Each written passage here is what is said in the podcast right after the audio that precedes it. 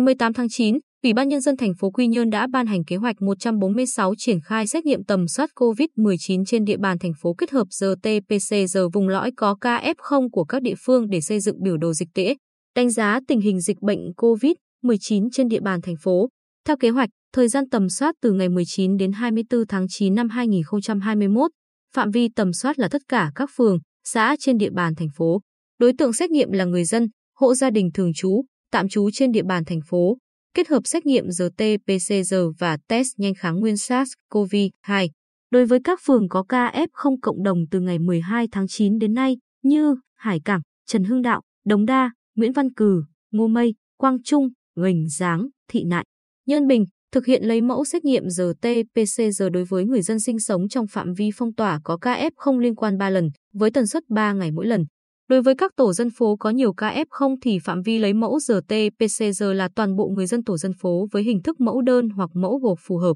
Thực hiện lấy mẫu xét nghiệm test nhanh toàn bộ người dân sinh sống trong khu phố có ca F0 liên quan 3 lần, với tần suất 3 ngày một lần. Thực hiện lấy mẫu xét nghiệm test nhanh đại diện hộ gia đình mẫu gộp các khu phố còn lại trên địa bàn phường 2 lần, với tần suất 5 ngày một lần. Riêng phường Hải Cảng, người dân sinh sống trong phạm vi phong tỏa có ca F0 thực hiện lấy mẫu xét nghiệm RT-PCR 3 lần với tần suất 3 ngày một lần và toàn bộ người dân còn lại trên địa bàn phường thực hiện lấy mẫu xét nghiệm test nhanh 3 lần với tần suất 3 ngày một lần. Đối với các phường, xã còn lại gồm Lê Hồng Phong, Lê Lợi, Trần Phú, Lý Thường Kiệt, Phước Mỹ, Bùi Thị Xuân, Trần Quang Diệu, Nhơn Phú, Nhơn Hội, Nhơn Hải.